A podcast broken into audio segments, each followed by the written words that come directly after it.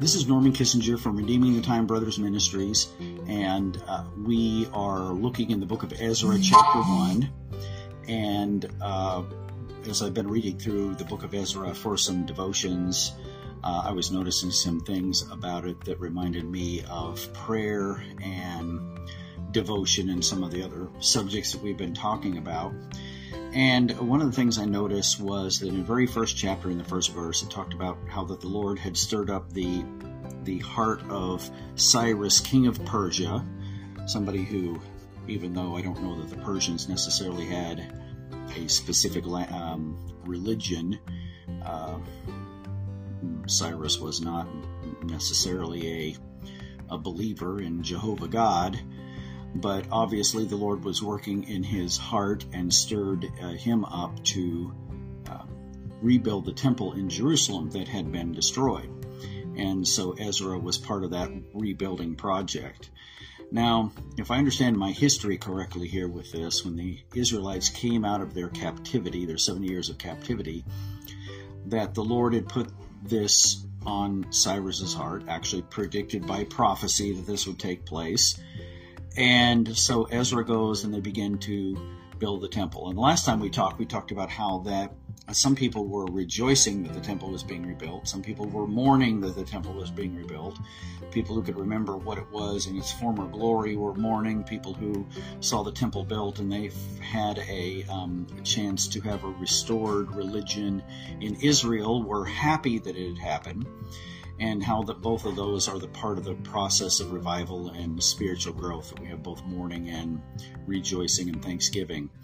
Uh, what I was thinking about here was the idea that if the book of Ezra and Nehemiah, Israel was representative of our spiritual growth, which it, the New Testament tells us that the Old Testament is there for our learning and to apply to our own spiritual lives as one of its purposes.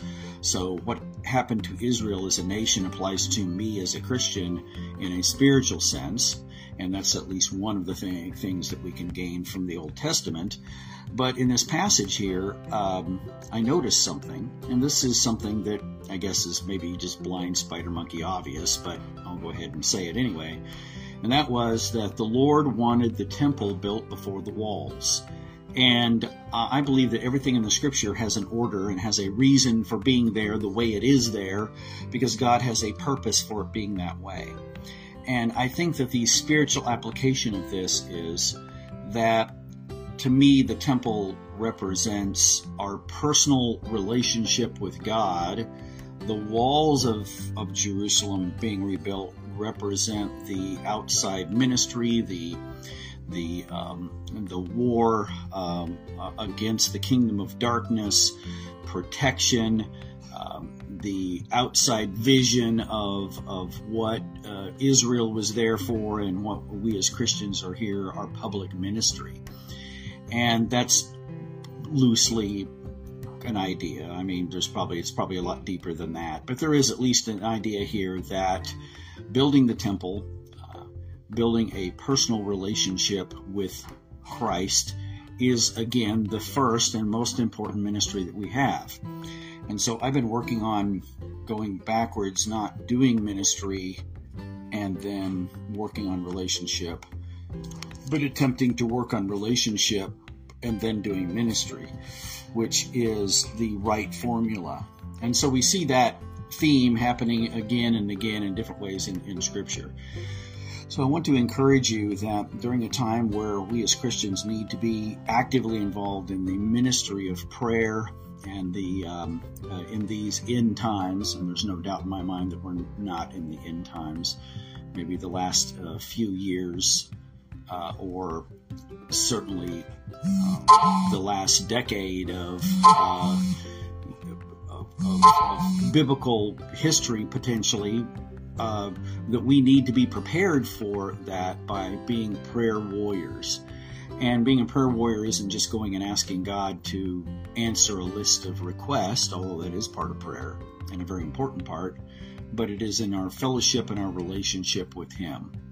So my encouragement is, and uh, and uh, please pray for me that that we would be about the business of building the temple before we're about the business of building the wall. That we'd work on our personal relationship with God, and uh, and and then and then in doing that, we are prepared spiritually for the other works that He uh, has called us to do. This is Norman Kissinger from Redeeming the Time Brothers Ministries. Uh, I hope that you have a productive weekend and uh, you get closer to the Lord in your in your personal walk with Him. Remember that Jesus loves you. We love you, but Jesus loves you even more. God bless you. You have just a great weekend.